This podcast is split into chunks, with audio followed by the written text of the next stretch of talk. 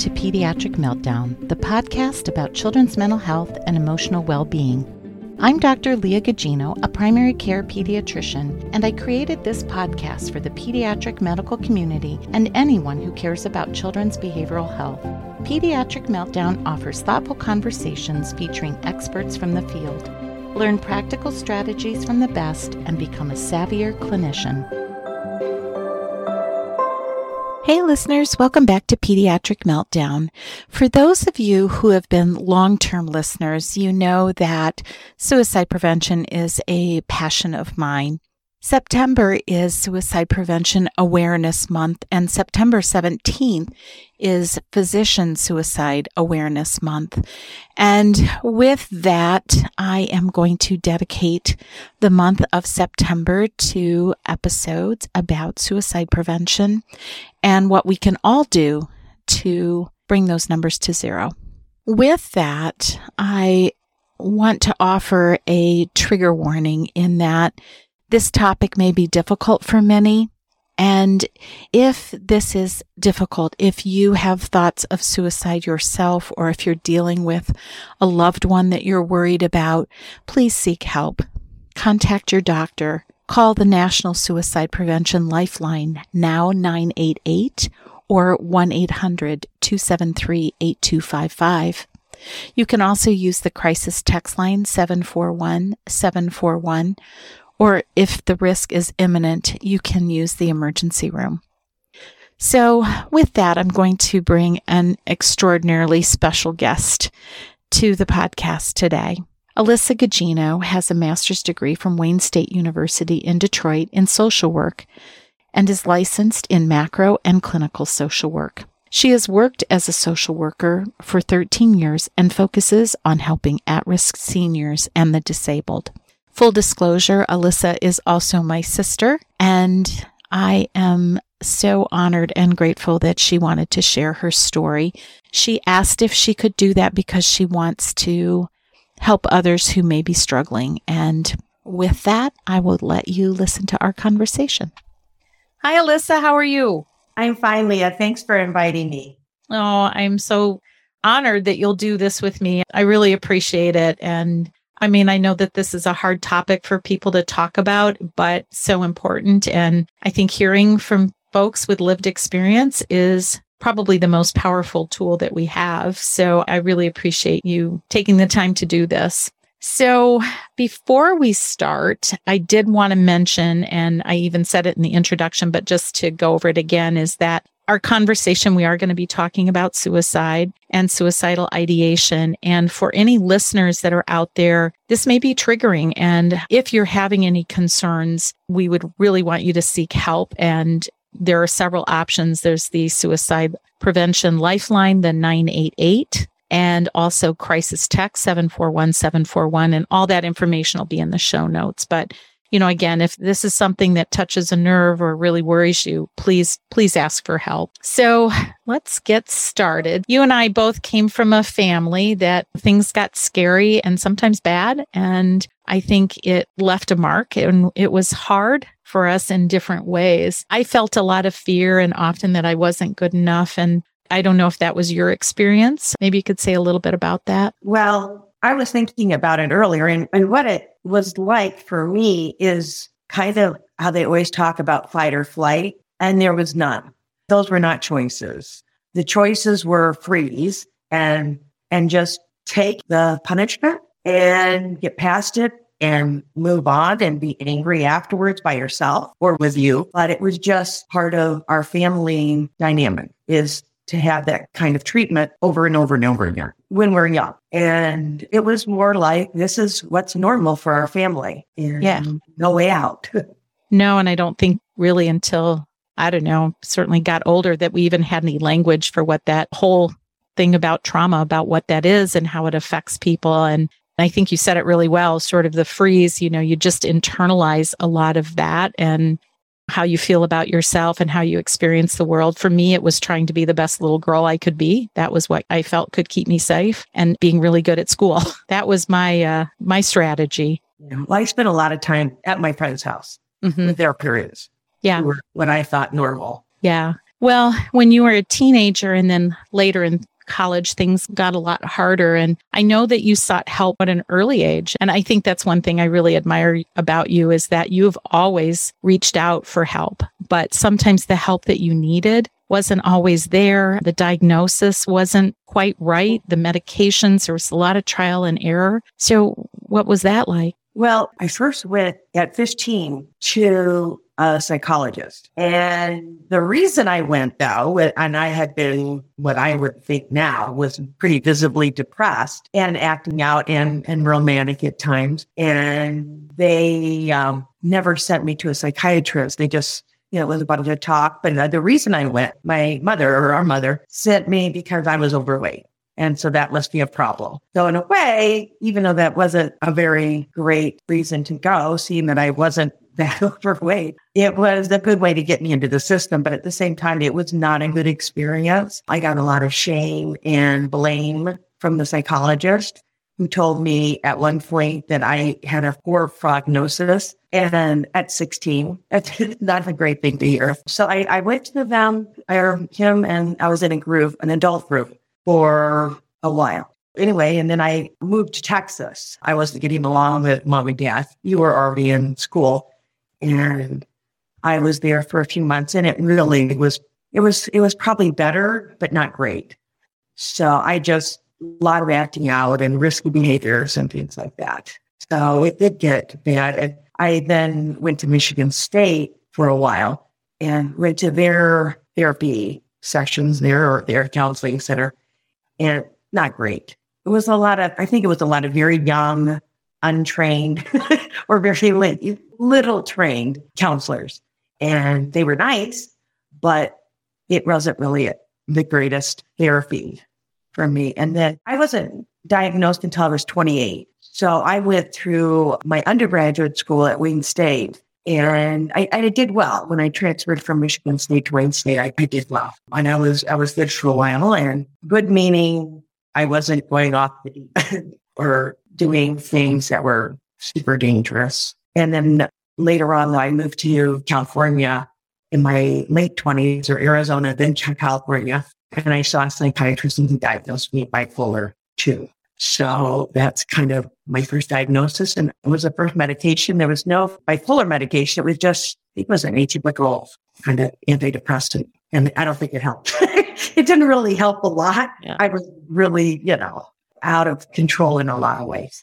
Well, and I appreciate, you know, one of the things again is that you continued to seek care, which you know, that takes a lot of impetus, especially like a college youth to be able to seek, you know, go to a counseling center and then go. And like you said, it was, they were nice, but they just didn't have what you needed and couldn't offer relief and so you kept trying. And that probably meant several different kinds of medications, is my guess. And I think that's the experience for a lot of families. And I certainly in patients that I've taken care of, you know, oftentimes we do have to try different medications to try and find the right regimen and to pair it with the right therapy, skilled, trained folks that really understand. And I think now the whole kind of feel of trauma informed care, it just sheds a whole lot of light on the fact that instead of what's wrong with you, the what's happened to you. Like, let's take that into account. And, you know, you mentioned about being sent to therapy because you were overweight.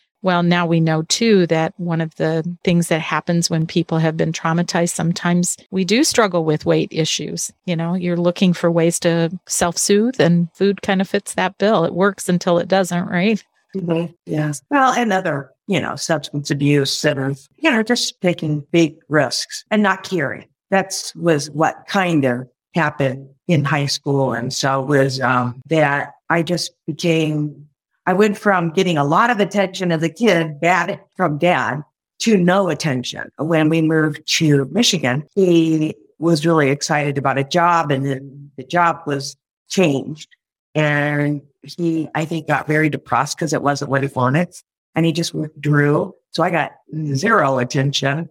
And then I just became acting out all over the place. I don't know if it was for attention or if it was just out of control, but, you know, just kind of floundering and treading water I guess, for a long time. Yeah. just keeping my head above water and not having a lot of goals. I just sort of, eh, I think I'll go to college. Oh, I think I'll go here. I'll go here. I, I wasn't sure what I wanted to do.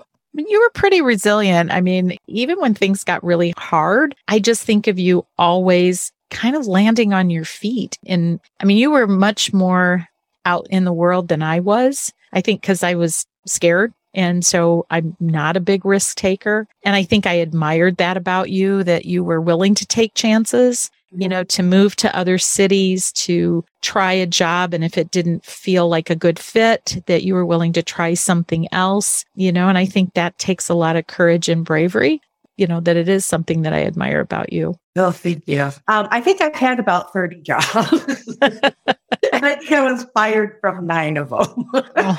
But I know I did try a lot of things. That's for sure. I've had a very mixed career and I'm, I'm very happy in my career now, but it took a long time to get there.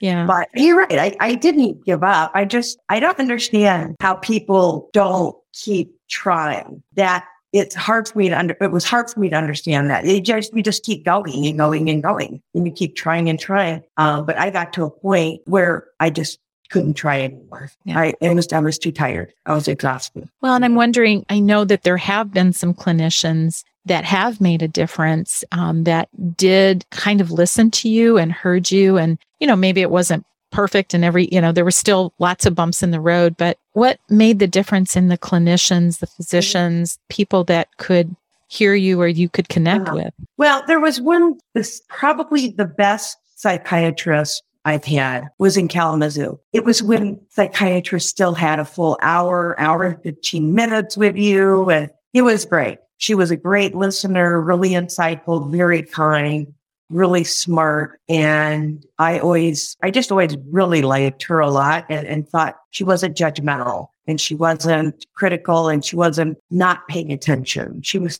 right there, really into the mindful thing, if you will. She was right there, very present. Mm. I think that connection, that ability to make you feel like you're the only person in the room is is a real gift. And mm-hmm. I, I, mean, you know, I know who you're talking about, and she is brilliant and um, really one of the kindest clinicians that I know who has had compassion for some of the patients that I've seen that have had really, really hard time. And so I greatly admire her and and she yeah. was smart about medication too, um, you know, for the most part. And I was going to say then, you know, what you said that sort of, I just got tired after a while. And I think that's at some point, it felt like suicide was the option.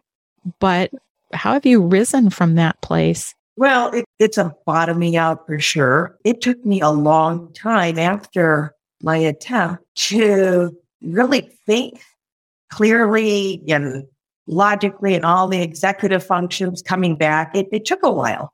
And I couldn't watch TV. I couldn't read very well. I couldn't, I mean, not that I couldn't read. I just had the, it was too much information. Com- computers were too much information. I did just, I worked, but I did not do those things for probably six months. And then, and I didn't socialize a whole lot except with like safe people. And at the same time, I was going through a divorce and in the same house. So it was very tumultuous, but it gave me a lot of strength. And I, I got that from friends, from friends and family that were supportive. They were my foundation. I may not have had all the tools for my, you know, that I could come up with, but I knew how to reach out to other people after that. And they were great. I mean, I had so much support from my family, from you guys. And from cousins and friends all over the place. And I, I wasn't shy about telling friends what happened. They all felt badly, of course, but they were supportive and were loving. Yeah. But I think that's probably of all the tools, that's the one. I mean, but I did have this kind of, maybe it was manic, I'm not sure, but I all of a sudden I felt like, oh my God, that was like the worst thing in the world, getting a divorce or feeling in that situation or have, and then having an attempt to all of a sudden feeling I could do whatever I wanted. And I thought, I'm going to be a physician. I'm going to be a doctor. And then you were like, well, you're 40 something years old. And then I'm like, okay, physician's assistant. And then I took chemistry and math again after years of being out of school. And I'm like, okay, let's relook at that. So I am, um, but I felt like I could do anything and I had a lot of, it was something was really empowering. I don't know really what, but when I was rewired, it went well. Yeah, and I was thinking about, you know, the the hospital stay. You know, maybe I don't know all the experiences in the hospital. You know, I do remember like a family meeting. I felt like uh, I felt like it was pretty supportive. It was. And although it's funny, I had a lot of visitors from our family and from um, you know, friends. And but it did seem everybody was so nervous talking to me. Like as if they would say something, I would fly off the handle or do myself in, although there's no way of doing that in a in a psych ward. But but that's how I think how people were very pussyfooting around me, except one girl. There was one friend of mine who had been in the hospital herself. And she was just like right on me. I mean, she was, she wasn't afraid of saying anything. And she just talked to me. And she didn't talk to me like, oh, so are you okay? You know, it's more like, you know what? You've got to pull yourself up and you're going to get your life going. And she was a real cheerleader, but it was because she had been there and yeah. everybody else was so afraid. Well, I think that's, you know, what you're talking about is a support net. And maybe had that support net been tighter in terms of all the people in your life, there may have been or felt like there was other options. And I don't mean to throw anybody under the bus. That's not what I mean. Mm-hmm. But, you know, I think this was a long time ago. I mean, I wouldn't have thought to have asked you, were you having thoughts? I don't think that a lot of therapists and maybe not even the psychiatrist checked in to say, you know, I know that sometimes when patients are struggling like this, they have thoughts of killing themselves. Have you ever had those thoughts? And I think that that's kind of what we're hoping with suicide prevention awareness is that we use the language to ask people, are you okay? And if you're not, I can, I, you know, we can connect you to resources. Well, and at that time, and I've discovered that I really missed out on Hollywood in the right in the wrong way. I was a great actress. It was very hard for people, and I, I think therapists and psychiatrists did not see it coming, and I didn't see it really coming. I I just did everything possible in a very difficult situation of a marriage and having introducing children of an of, this, of my spouse at that time um, into the mix with all kinds of trauma themselves. And it was a very tumultuous time. And I tried to do everything possible, you know, to, to make it work for these kids.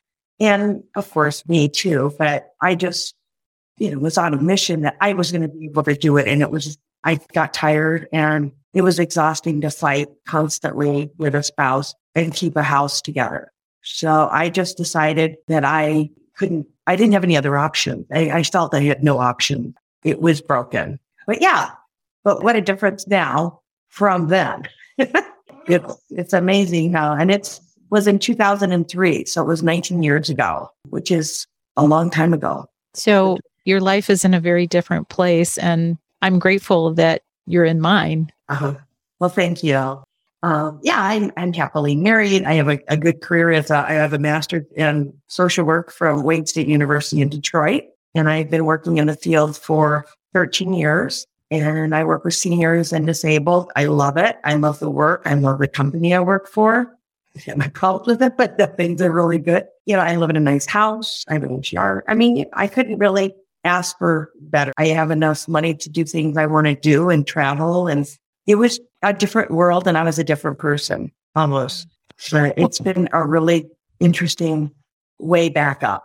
You know, again, for those of us who are clinicians, with the patient sitting in front of us who were seeing signs of struggle, signs of depression, signs of maybe erratic behavior, risk taking behavior, change in behavior, concerns from family, that, you know, maybe we need to step back and ask people how they really are. And I think the best way to do that so that it is consistent and evidence based is using screening tools, standardized screening tools like the Columbia, using like the PHQ 9, the Ask Suicides questionnaire, you know, that specifically asks, Are you having thoughts? Are you having thoughts of killing yourself? So that people can be honest, if they can be, to say yes or no. And then we can have the conversation. And I think even offering to have someone fill out that questionnaire lets patients know it's okay for us to talk about this. I'm asking you these questions because I want to know. And so that I hope that by us asking patients, and I know for a lot of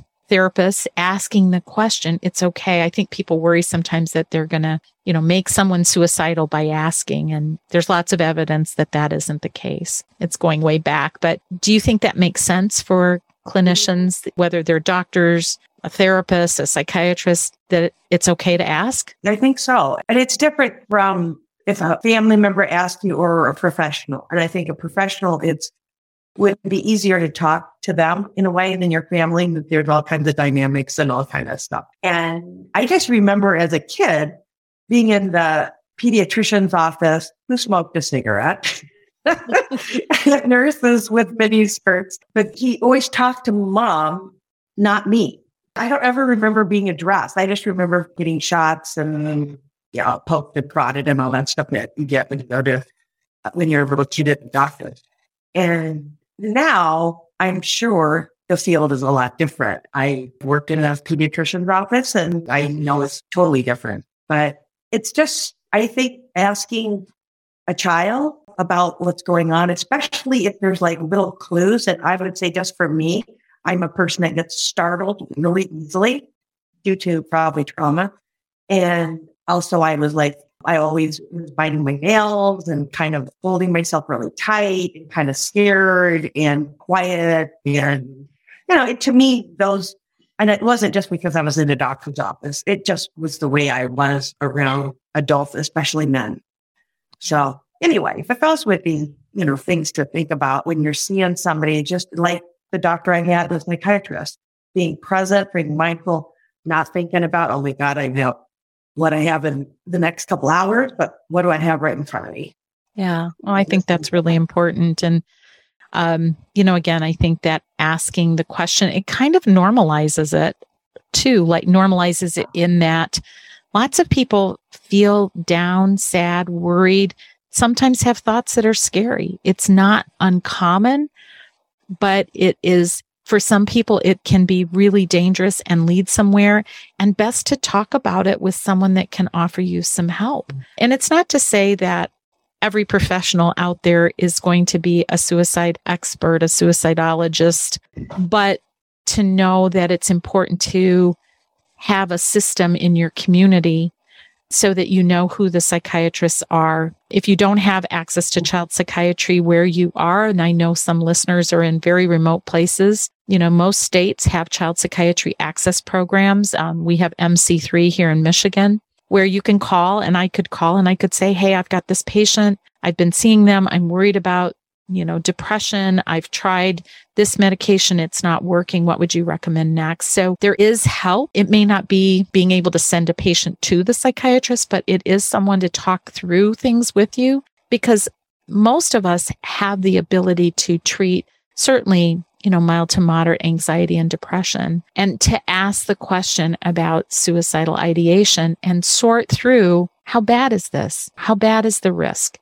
and then to link to those resources. So I hope that with our conversation, you know, that people will take away that, you know, there's reason for hope and so grateful that you're in my life. I can't imagine it otherwise. And that asking is important. And so this series of conversations that we'll be having this month September, which is Suicide Prevention Awareness Month. We'll have some conversations with organizations to talk about community action, about actions you can take in your practices. And then at the end of the month, something on self care, because guess what? Physicians, clinicians, we're at risk too. So it's hard. Well, I really appreciate you being so honest and open and, and just was going to ask, is there anything else that you'd like to tell listeners? Well, I just think that, you know, there are so many great providers out there and more education, the more training, things like this, just make it easier to be able to ask those questions and not worry about that you're saying the right thing or you just know how to do it better. The more you practice, the more you are really addressing those kind of situations with people that might be at risk. And even if they're not at risk, it doesn't hurt to ask. you know, you never know. I was really good about I'm fine, I'm fine. And all I wasn't. So. Well, and it wasn't that you didn't want help.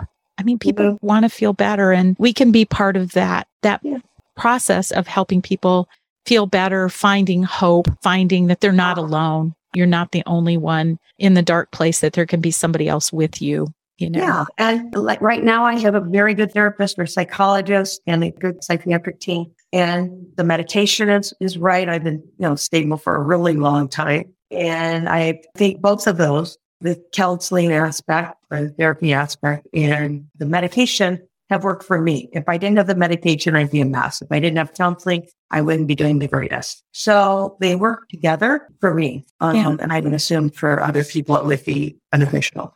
Well, and I'm so grateful for the team of um, providers that have been able to support you and help you be the person that you are because the world's a better place for you. Oh, well, thank you. Yeah. Thank you. Well, thanks so much for doing this with me today. Again, I, I really appreciate it. And I love you. I love you too.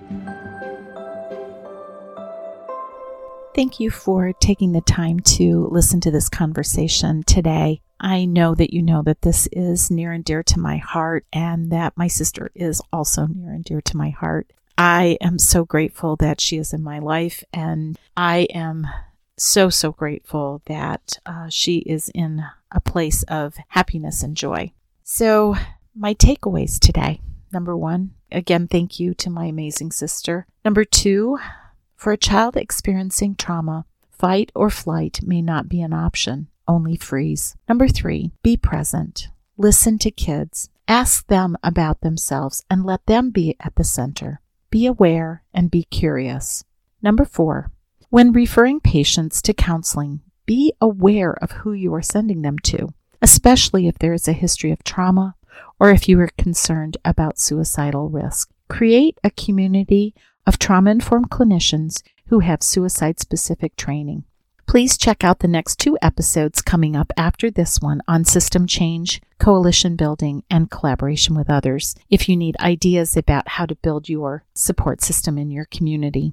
Number five, my sister was and is incredibly persistent in seeking help. Her bottoming out was not just one thing, but many. She just got tired. Be vigilant for warning signs. And I'll put a link in the show notes to warning signs and risk factors for suicide. Number six, for my sister, what helped most were friends and family and a really good team, a caring, compassionate psychiatrist, and skillful therapists. Consider the patient's social supports when you identify suicidal ideation. Who are the helpers? And be one of the helpers. Number seven, patients who are struggling may be great actors. You can't tell by looking who is at risk. Make suicide screening routine. Let patients know that you are willing to hear when they are sad, scared, and exhausted. Number eight, learn more about mental health conditions and suicide prevention. Our patients need us to know. Number nine, be the beacon and offer safe harbor. Please check out the show notes again for the resources and for the crisis contact lines. And I know that this is really hard stuff. This is hard for me to talk about sometimes too. I, I do want you to uh, consider listening to some past episodes, episode 35, 36, 37, and 38 from last May, were all centered around suicide prevention. And episode 96 featured leaders in suicide prevention talking about the AAP blueprint on youth suicide prevention. So I hope you will check in the next couple of weeks for related topics and please keep doing what you're doing. Kids need us to be there for them. We need to be the trusted adults in their lives that can really sit and listen to all the things, the good things and the hard things. Please take care of yourselves. I know that these have been really challenging times for clinicians and that many of you are exhausted. If you find yourself struggling, please ask for help. Talk to a trusted partner, your family, your own doctor, but please get help. Thinking of you and so grateful for your listenership. Take care and have a great day. Thank you for listening to this episode of Pediatric Meltdown, and I hope you found it as interesting as I did. In the words of Maya Angelou, Do the best you can until you know better. Then, when you know better, do better. Let's do better together. Music was composed by Connor McHugh and cover art was designed by Alexia Barrero. If you would like to reach out to me, you can find me on Facebook at Dr. Leah Gugino and on Instagram at Pediatric Meltdown. I would love listener ideas and suggestions and hope to hear from you. Thank you so much, and I hope you will join me next week.